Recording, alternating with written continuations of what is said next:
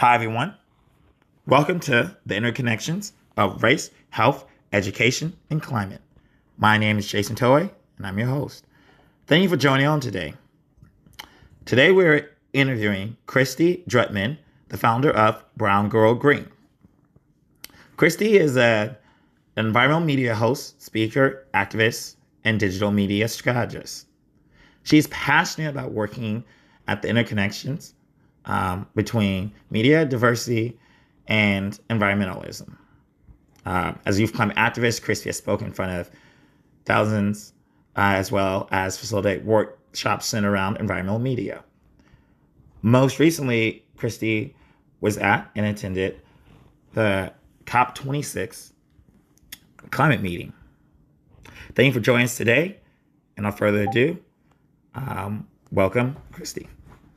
Um, but yeah, I guess just to start, uh, if you would mind just kind of giving me uh, and guess the future viewers uh, an intro of yourself, general background, and uh, yeah, kind of what you're currently doing now. Yeah, so hi everyone. My name is Kristy Drutman. I am currently located on the East Coast now um, from originally from California. Uh, I'm the host and founder of Brown Girl Green, which is a multimedia series that's centered around um, environmental justice, advocacy, and uh, diversity, equity, inclusion, and justice. And a lot of my work is centered around um, using multimedia platforms uh, to essentially educate people about the state of the climate crisis, but specifically using storytelling with an intersectional lens that uplifts the voices of Black, Indigenous, and people of color who have been neglected from the mainstream environmental conversation for a really long time now. And uh, I just really wanted to uh, create a platform where I could talk about these issues and educate people in real time um, in a way that could uh, be understandable and accessible to more people. That's awesome. No, and I think uh, it's really cool kind of seeing basic, being really honest, uh, you know, younger younger folks and uh, and people of color actually in, in this uh, in this field. Um, oftentimes, and I'm sure you know as well, it just seems that uh, it's not as uh, it's not either as diverse by age or ethnicity and gender. So uh, it's really great. I guess kind of just to touch, what were some of the experiences that kind of got you to actually want to uh, found uh, you know the company and kind of how'd you get there? Yeah, so I went to UC Berkeley for undergrad. And, uh, you know, I studied environmental policy and urban planning.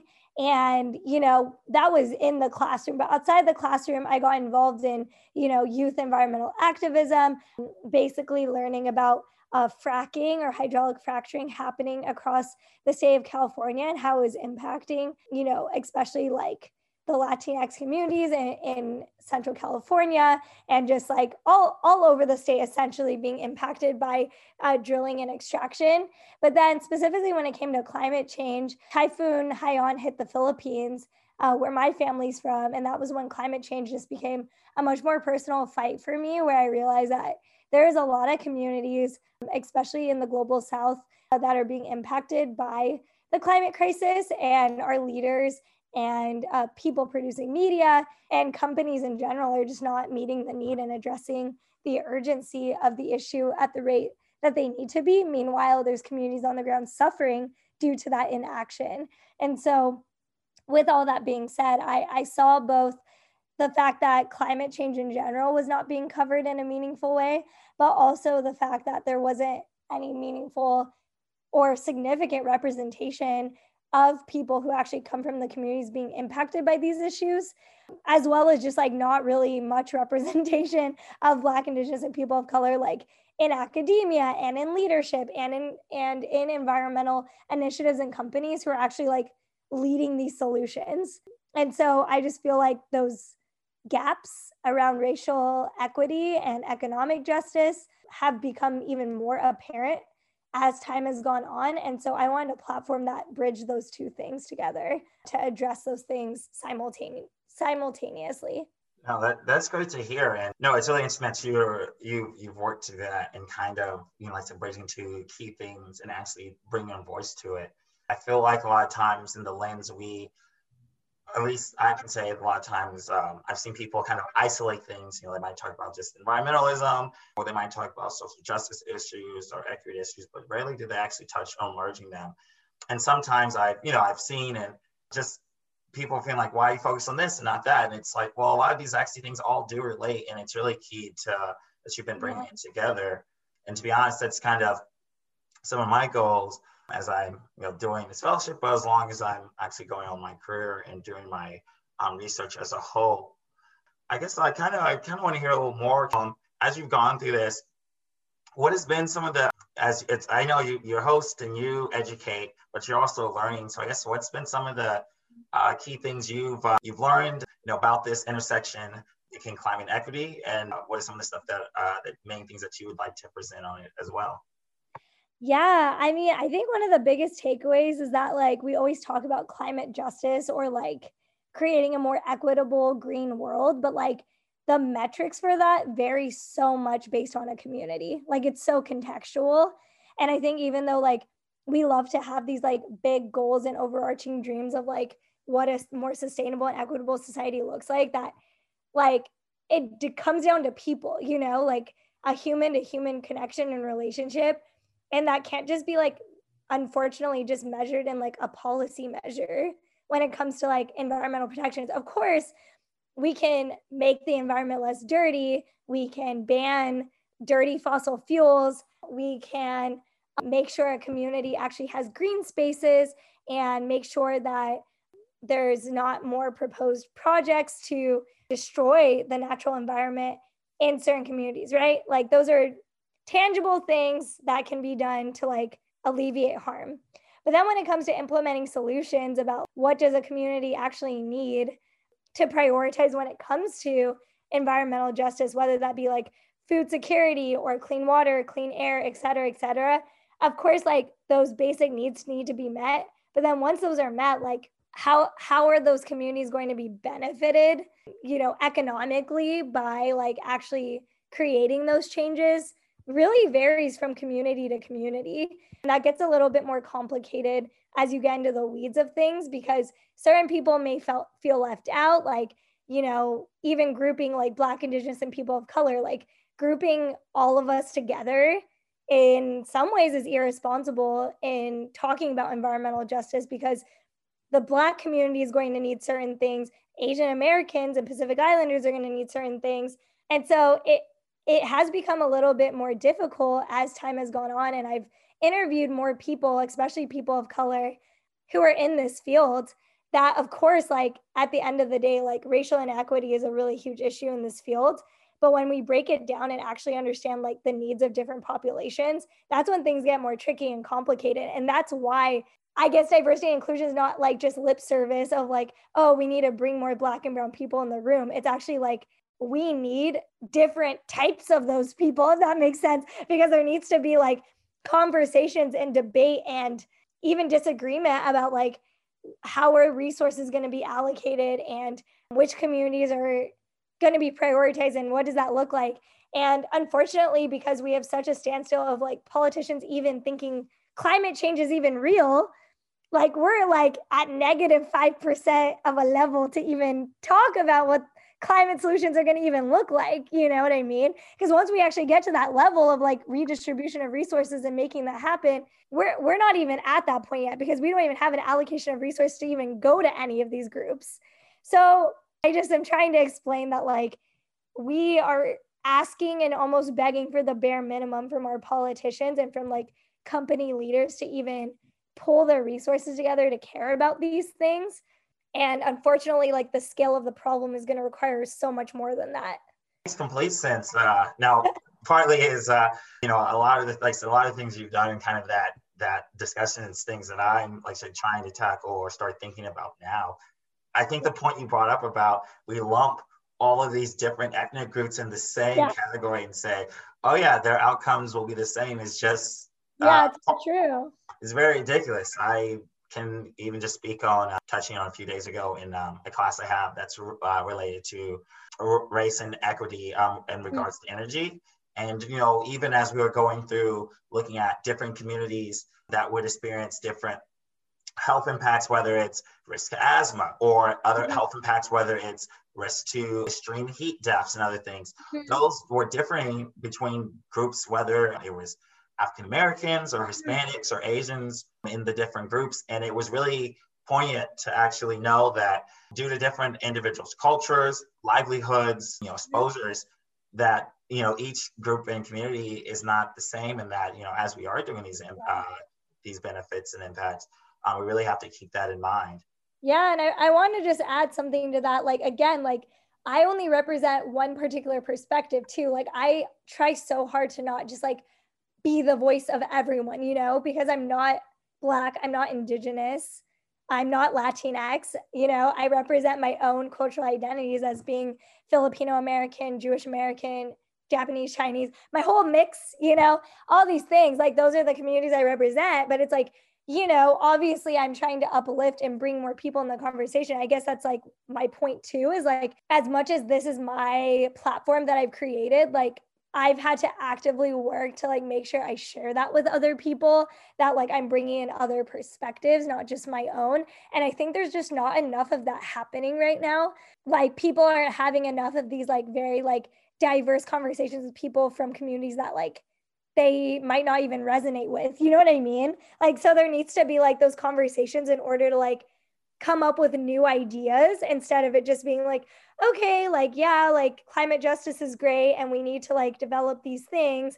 But then I'm just going to pretend like I represent the voices of communities I don't even come from. Like, that's not, that's not going to be helpful. So I really like what you said because it's important that like it's very calculated if we're going to like advocate and tell stories and communicate in a way that's going to like be targeted and effective. Yeah no it's it's really important and uh, we have to be intentional about it and, and know that coming in and yeah i think this is the first uh, first step is kind of understanding that.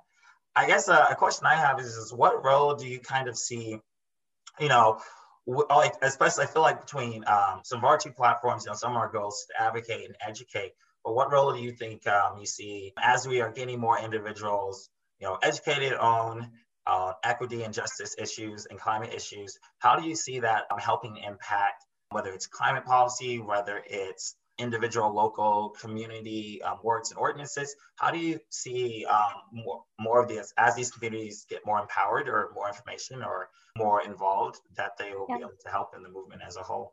Yeah, I mean, I think it's just like I think it's about like creating more avenues for people to get involved. Like, I feel like I've just heard so many people, like, especially Black, Indigenous people of color that I know in this field who are like, now that I saw people who look like me and can understand the struggles and like the issues that I go through, like, um, I, I think the term is called loose connections. And these are things that like people who come from wealth and white privilege have benefited from for centuries.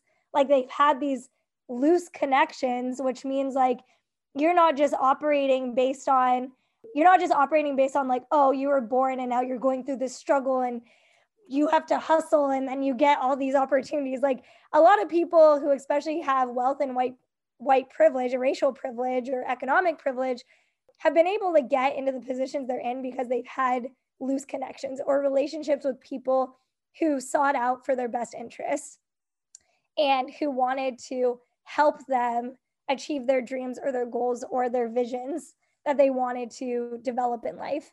And so I believe that if there's more people of color in the environmental field who understand this inherently, that a lot of other minority groups don't have access to those kinds of networks and resources and can be able to make that more open source, be able to create avenues of opportunity where there's actual like wealth and jobs and mentorship and you know more distributed forms of power and relationship building i believe that that can really shift the conversation because you're bringing people into the room and not just bringing them in the room you're sustaining that and ensuring that they they are going to have a role in this space that's going to be able to be sustainable in the long term because you're seeking out you're creating an environment for them to thrive, if that makes sense. And I think that if there is more of that, like there's more storytellers that specifically come from those communities or are, you know, able to create those bridges of opportunity again because as more of us are in the room and being able to like identify what these power dynamics and systems are ideally we'll be able to bring more people into that conversation to realize like they're going to be supported. They're not going to just be the only one.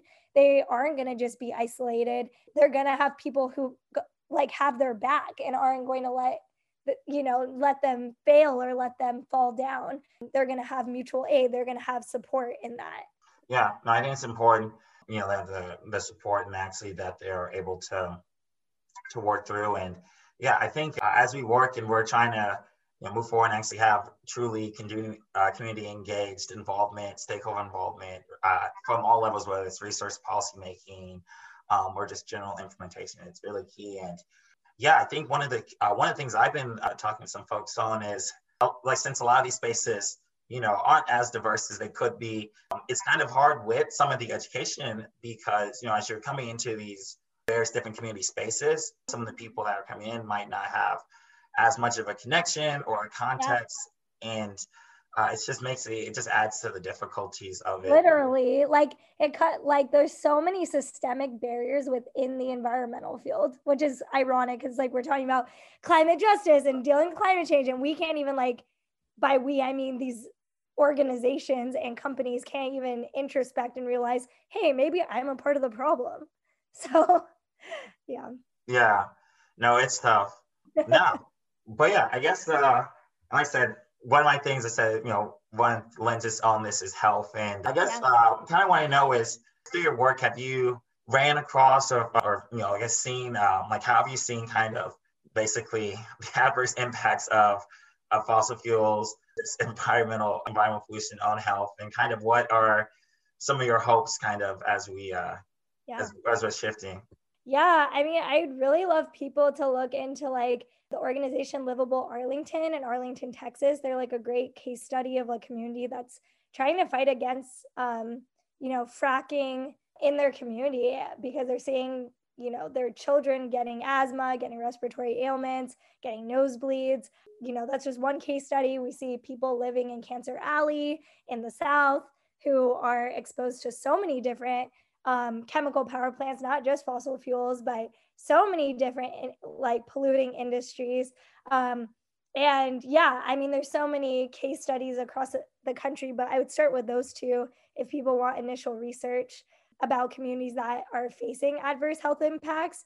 And because I'm sure you talk about the talk about this in your program that like your zip code determines your life expectancy these days. And a big part of that is communities having to be located near polluting facilities. And there's very little to no regulation of those facilities um, releasing unregulated chemicals into the air and then claiming that it's safe. And a lot of these community members actually working for some of these industries. And it gets so much more complicated where it's not just, oh, a villain hero story. It's actually this company or this facility is actually the economic backbone of some of these communities. And so that's when it gets more complicated, where the community is blamed when they shouldn't be for being put in a position to have to basically risk their life expectancy in order to make a paycheck. It's it shouldn't be people shouldn't have to be forced into those kinds of decisions if we really want to build an equitable society.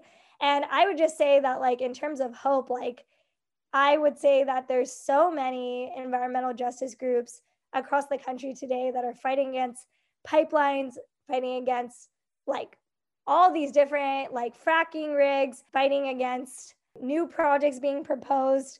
Um, I would recommend people look into the fight against the Line 3 pipeline and Line 5 um, if you also don't know about those fights and try to get involved.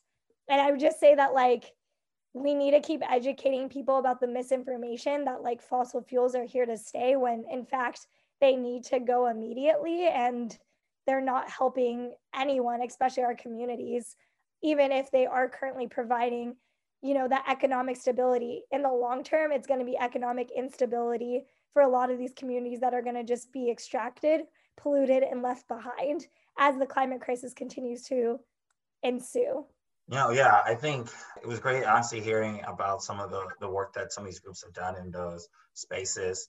And as yeah, it is it is tough with this whole like you said, your zip code determining kind of your health impacts. It's I mean, it's ridiculous and shouldn't it shouldn't be based on where you live. It's based on whether you are guaranteed access to clean air, clean water. And it sucks that, you know, historically, whether it's through redlining or other policies and siting that all many communities, especially communities of color, and especially communities that are lower income, have been basically given, you know, I wouldn't say a death sentence, but definitely a shorter life sentence based on their proximity to all of these. And yeah, it is key to kind of as we work to streamline and remove remove as much fossil fuels and the most harmful pollutants from it. And I, I think that is point that we have to change the narrative and the communication that um, they're here to stay.